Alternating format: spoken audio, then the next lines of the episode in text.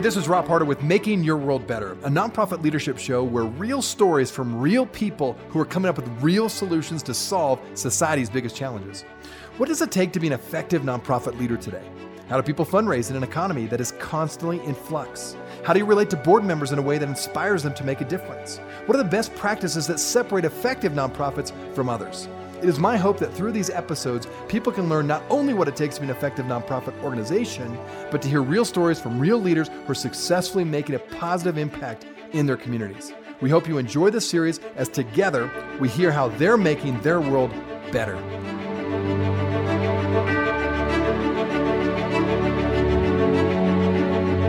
To the Nonprofit Leadership Podcast, Making Your World Better. You know, the reason I started this podcast in the first place was because I felt like there was not a lot of resources out there, at least in podcast land, uh, that provided really practical uh, principles and ideas from executive directors or CEOs of nonprofits, like people in the trenches doing the work leading nonprofit organizations. You know, I myself as an, I'm an executive director of a nonprofit, and so I'm in this every day, and I want help from other people that are doing it well and to learn best practices around the country and around the world for that matter. So my hope is that as you listen to this, these really are podcasts that are providing you the information you want and the principles you need to apply to your organization. In fact, it's been kind of fun to hear from people who uh, they listen to this on their morning commute uh, or maybe you're working out right now and you're listening to this podcast, or perhaps you're sending this podcast to other people in your nonprofit organization. However, you end up uh, getting this information to yourself, to your team, to uh, your donors, my I'm so glad to hear from many of you how important this podcast has become. So, in the future, in fact, I want to uh, provide some more resources because I think uh, it's my goal to be able to strengthen the nonprofit sector and give tools to leaders so that they can really grow their organizations. Yeah, so you can look at our website, nonprofitleadershippodcast.org. Uh, in the future, we'll be providing even more resources and tools for you so that you can better lead your organizations. Our guest is Brian Lauterbach. He's the Vice President of Programs for Network for Good. They offer innovative and easy to use fundraising software and coaching for nonprofits. In addition, Network for Good's nonprofit Donor Advised Fund uses the internet and mobile technology to securely and efficiently distribute thousands of donations from donors to their favorite charities each year. One of the things that Brian talks about uh, regarding fundraising is this quote that I really liked. He said this Donors don't give to a nonprofit, they give through a nonprofit in order to give to a cause or program they care about. And I really think he's right. So I know a lot of us, I'm an executive director of a nonprofit. A lot of you maybe are development directors, you're a donor, you're a board member, and you're very concerned about your nonprofit getting enough funding to keep moving forward, which is a great thing. However, sometimes we lose what is the real cause? What are the people? Who are the people that you're serving, that you're making a difference in? That's what your donor wants to get excited about, and that's what your donor wants to support. So, this idea of giving to a nonprofit versus giving through a nonprofit to a cause, to a person, to a program, that's where the gold is. And so, you're going to really enjoy today's talk and, and how Brian comes at it from years and years of experience. So, thanks for tuning in today. Enjoy today's show.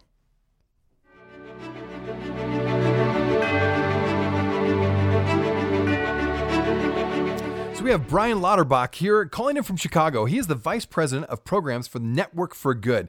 Brian, thanks for being on the show today. And I'm going to ask the first question here fundraising and donor relationships. These two topics are not only inextricably linked, they're absolutely critical for the success of any nonprofit. So when it comes to trends in fundraising, in your opinion, is fundraising fundamentally changing today? No. Um, I think the tactics and the channels that we use to engage our audiences, let alone our donors, certainly uh, changes on a weekly, monthly, and annual basis with the proliferation of new technology. But um, you know, a app or a new email delivery system or a text platform is no more important to fundraising than a stamp, a blank piece of paper, and an envelope. And so I think, you know, there is a, a tendency in our sector for people to think technology raises the money. Technology only allows us to deliver messages faster and at scale. And so my experience is that the fundamentals of fundraising have and probably will never change, but how we engage audiences and what channels always will uh, be evolving, and it's really a story of and and instead of either or nowadays. We've had some people on this show that talk about this um, that today's donors want to be more collaborative and involved in what they've called co-creation of the implementation of a nonprofit's mission. How is this different from donors of a previous generation, in your opinion? Yeah, I think so. Uh, I think to use two uh, the two furthest fence posts, we take millennials and then maturers, the greatest generations, like people 70 years old or 75 and older. And so um, I think uh, maybe inadvertently and by necessity, generally nonprofits have applied the tactics and channels that work for the greatest generation, the, matures, to all their donors. And that is, you know, direct mail and maybe they'll do something uh, online if we really hope. And uh, uh, but what we see is uh, then on the other extreme is uh, the millennials. Those are the ones that I agree with your previous guests and uh, who've posited, you know, some ideas and thoughts and data on the show here. Um, uh, my experience has been uh, that type of donor is looking for more, shall I say, uh, you know, autonomy or or directive uh, ability uh, to shape the direction of the organization in exchange for their philanthropic investment. But generally speaking, my experience and what I see uh, at Network for Good, working with 125,000 organizations each year, what we see is really a trend towards uh, um, how to approach the donor. What is the paradigm of today's donor? And that is that nonprofits need to recognize donors don't give to your organization, they give through it. And not to sound overly clever, but what I'm getting at here is organizations that create this uh, environment of accountability. They approach the relationship with the donor as if that individual or household has outsourced their desire for public good to that particular nonprofit because they have the infrastructure and experience to feed the hungry, to spay stray cats or whatever the mission may be, um, uh, nonprofits that create a communication and giving environment that suggests accountability. And, you know, uh, that is the big fundamental change that I see. That's a very interesting point, and there is a growing trend among for-profit organizations. Um, so to kind of contrast nonprofits from for-profits and how they interact um, there is this growing trend to invest time and money into what's called social impact opportunities. Some companies are even hiring a social impact staff person. In fact, we had one as one of our guests uh, last week. How is this trend in for profits getting involved with the quote business of social impact affecting nonprofits? Do you have any data points or discoveries you found when it comes to this? Sure. What I find is, well, first of all, I would caution uh, all of us to be sure we don't conflate social impact as a paradigm or aspiration or model with a uh, organizational structure, be it for-profit, non-profit, or LC3, or whatever the case may be. The important thing is, is what we need to see with the proliferation of social impact officers, both on the corporate side and even on the nonprofit side with some uh, not only emerging organizations but well-established large organizations. My point here is that um, uh, I caution the sector against letting the construct of social uh, impact uh, be the lens through which we view what we do and do not need to do. And to bring that, you know, to make that more concrete, is I think organ- nonprofits have always been engaged in social impact. I think, and this is not to marginalize the commitment and aspirations of their for-profit corporate uh, brothers, so to speak, but I also think that the social impact construct is growing quickly because the emergent generation, you know, uh, certainly millennials and even Y and Z, they make decisions decisions uh, based upon, uh, you know, they have brand loyalty that's based upon uh, socially conscious uh, businesses and behavior. And so it is in, it's incumbent upon corporations to make sure that they are aligning their mission for their shareholder and their product uh, with you know outcomes that uh, make an impact in the community. And we see uh, you know a relative and figurative explosion of what I call uh, uh, uh, collective impact models, where you finally have corporations, local businesses, grant makers, and government entities working together and pooling resources to address problems uh, social problems in their communities, states, and regions. So I think the social impact has sort of, uh, in all the good ways, grade the lines between for-profits only worry about shareholder profitability, nonprofits only care about, you know, make, uh, saving a few lives at a time. So what I see is a, a, dramatic expansion of the of the aperture through which grant makers, corporations, communities, and governments now tackle some of the problems or opportunities in their communities. Well, I love your focus on collaboration and having for profit and nonprofits work together to meet whatever society's needs there are in front of them in their particular community. Um, let's take it one more step further. In your opinion, then, do you think, um, related to kind of the first question I asked you, should traditional nonprofits change their funding strategy and evolve a bit in how they approach donor engagement based on this uh, new emphasis on social impact from a for profit point of view? The short answer is yes. Um, what okay. nonprofits, so, it, but it, it's really twofold. First, the idea that an organiz- a nonprofit is tax exempt does not mean it can be technology exempt. And what I mean by that is just because you're a charity does not mean you could ignore or try to work around the consumer behavior that companies like Apple, Google, Netflix, uh, and, and the like, and Amazon have now conditioned consumers to expect. And that condition really manifests itself in personalization and customization. Nonprofits are no longer the ultimate arbiter in public good and what creates impact in a community.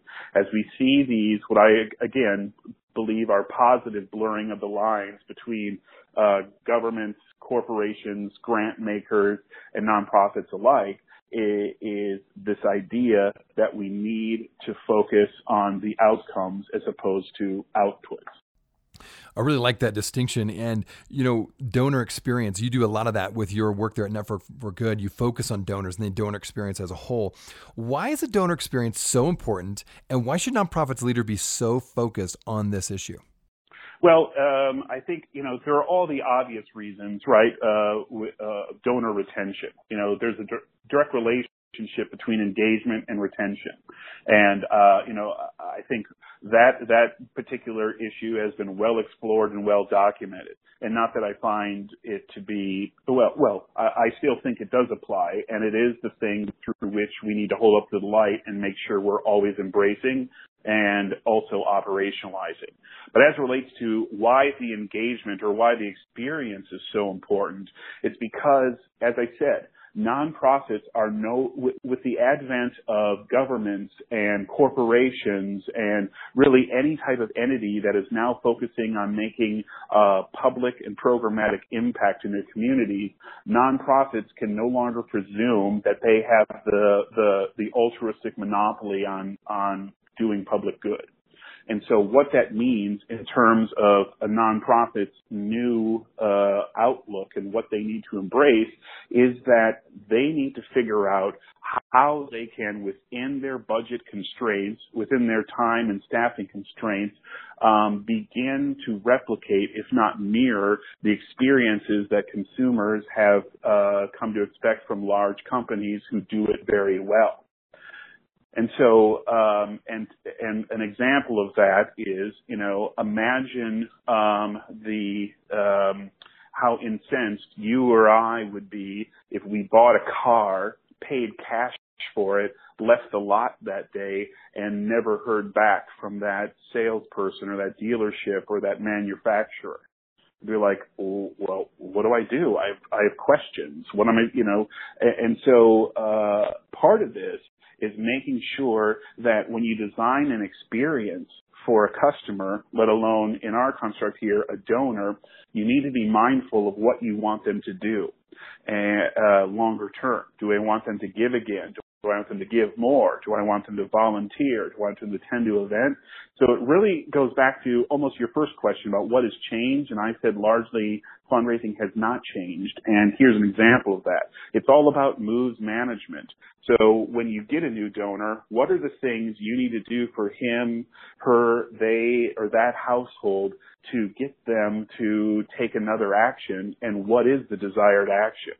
So nonprofits really need to be more planful and intentional about the experience because getting the gift and cashing or the check or depositing the check is the beginning of the relationship, not the, not, not just the first milestone. Now what the organization has to do if you accept the premise that I posited earlier that donors don't give to an organization, they give through it, what the nonprofit has to do then is remind that donor about the impact that uh, she, he, they, and all donors are having on the particular mission or program or problem or, or, solution that the nonprofit is providing. We'll talk a little bit more about that. This is good. Uh, donor management is so important. In your opinion, beyond what you've already kind of mentioned, uh, how can nonprofits best recruit and retain donors? Yeah. So it's um, the, the, the, there's really I think two different uh, steps here. The first thing is, uh, as a practitioner, you need to make sure that you aren't projecting your metrics and what's important to you onto your donors and and the communications that you create and produce for them. An example of that is, you know, let's use the appeal process. Well, um, what do we know about why people give? Well, it's not because a fiscal year is ending. It's not because you have an anticipated budget shortfall. It's not because you need to raise X amount of dollars by this date or the end of your fiscal year and this calendar year. All those things are really inconsequential to uh, today's donor. And so um, what nonprofits need to do is suspend, as I said, suspend their construct and their metrics of why they need money and think about it in terms of why a donor would be hiring that nonprofit to do a job or investing in the expansion of a program to serve more people. So I think you know it really comes down to um, what what can you do as a nonprofit uh, professional, as a practitioner, to uh, communicate the impact, let alone gratitude, that you have as a result of that gift. And that need, and that goes back to that air of accountability uh, that you want to establish on behalf of the uh, or for the donor, and make sure that they should never question how you use the money and to what end uh, that money was used. And I'm not talking about like some radical level of transparency where you're sharing P&Ls and, you know, receipts for program expenses. What I'm talking about is reassure the donor that one, you are an effective steward of their investment Two, that investment is making some type of impact. And three, with more resources over time, you can expand your footprint and expand the programmatic impact that your organization is making. There's been a lot of debate and chatter about the recent tax reform bill recently passed. And in your position there, Brian, at Network for Good, I know you deal with this a lot. In your opinion, how will the most recent tax reform bill impact nonprofits directly? So it definitely will impact them. Uh, however, it's not quite to the extent that many people fear or think or are concerned about. So there are some marginal increases uh, of expense that uh, that nonprofits now have to sustain as relate of the of the tax legislation. We'll get to that in a second. But the, the number one thing that has many nonprofits, you know, with their toes curled and tapping their fingers, you know, in board meetings, it's about you know the charitable deduction. And um, while I can't speak directly to, you know, does the new tax plan uh, inhibit or ameliorate, you know, million dollar, you know, seven digit gifts? Sure, there's some tax implications there, but what we need to remember as a sector is that um, the vast majority of donors, you know, what I would say, people that give a thousand dollars of cash or less to a non, any one nonprofit each year, they generally are not thinking about tax deductibility uh, as it relates to dr- driving their philanthropic decision. And in fact, Organi- uh, uh, donors that give under a thousand dollars cash, uh, it's been reported that less than a tenth of one percent of them report uh, tax deductibility as the motivation for making that gift.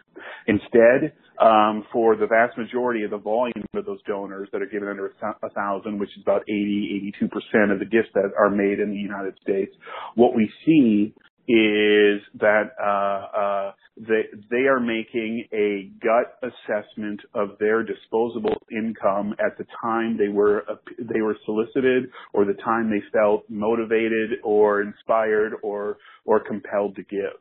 And so that is what's, that's what's, that will continue to drive giving. The other part though, where there is direct cost implications, um, is with the providing of fringe benefits to employees, such as exercise facilities, you know, gym mem- memberships, transportation allowances, parking. Um, all that stuff used to be tax deductible. It isn't anymore. So what that means then is we have to think about, well, what do we need to do to make sure employees uh, are incentivized or don't feel penalized really for working here?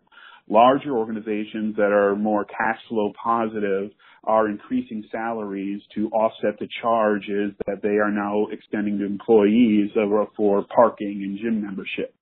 However, the problem is that about 78% of the sector uh, aren't these large cash flow positive organizations, and now um, staff uh, who are, you know, arguably uh, paid beneath market, and let's just say aren't retiring soon, now have to bear the brunt of these in, these incremental costs uh, directly. Well, if you were a CEO of a nonprofit, a local nonprofit, and you knew more about this tax reform bill and all the things you just mentioned, how it's going to impact their nonprofit, how would you communicate to your donors as the CEO of here's what's going on? Like, how proactive should CEOs be towards communicating to their donors about all these changes? I uh, encourage, in fact, implore every nonprofit practitioner to be more transparent, right? Uh, uh, about uh, what their needs are or what the changes are, because um, in a way, donors and prospects alike appreciate the information. It also demonstrates that you are being proactive uh, about creating solutions or being accountable to your community of donors and constituents. So I, you know, uh, uh, I always err on the side of, I wouldn't say over communication, like an email or text message every 48 hours. I'm just saying like, you know, you, you know, if you think it, it, it if you as a nonprofit organization or communications professional in your organization, you know, uh, are tasked with communicating relevant information to donors in a concise and consistent and timely way, then you should talk about things like this. If no, if for no other reason, it demonstrates that you are managing your organization and you are aware of the issues, and that uh, lets the recipient reader infer that wow, these guys know what they're talking about. They're on top of it. They're finding solutions as opposed to throwing up their arms and expressing frustration. But the last thing you should do, I would argue, is say we now have to live with this tax reform bill. Here are our new costs. We hope you can uh, you can fill the gap or or you know finance that uh, that delta. So um, that may be that that may be true, and you may need your donors to do that, but don't say that. You know, try to position this as like we're managing this organization effectively, and uh, sure, this this may not help us, but here's what we're doing about it. Well, one of the things we haven't really talked too much about is Network for Good, the, the nonprofit that you work for. Uh, talk a little bit more about your position there, what Network for Good does, and what are you doing to help nonprofits navigate this new landscape? Yeah. So, um, you know, I'll cut to it uh, instead of making this information or infomercial for Network for Good. But you know, all cliches aside, we are at sort of a uh, a a or a, juncture in our organization where we are dramatically changing uh, what we are doing and offering to nonprofits out there we started as a, a, company 12 years ago or an organization 12 years ago that was trying to make sure nonprofits that uh, wanted to raise money online had a simple tool and training to be able to do that. Well, uh, in large part, we can say mission accomplished accomplished with almost you know three billion dollars being given through uh, online giving through our platforms and uh, helping more than 125,000 organizations process uh, uh, uh, or uh, process gifts. That that was just the beginning.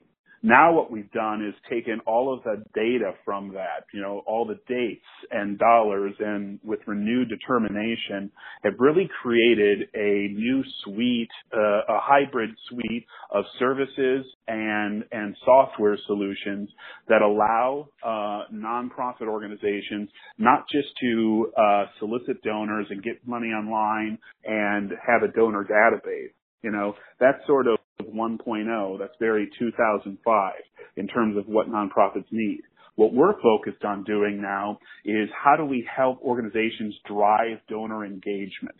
And so our tools are, are some of the first ever in the nonprofit space here, or in our sector rather, to uh, to automate some of the fund the SOP fundraising operations of of donor engagement, acknowledgement letters, and even cultivation.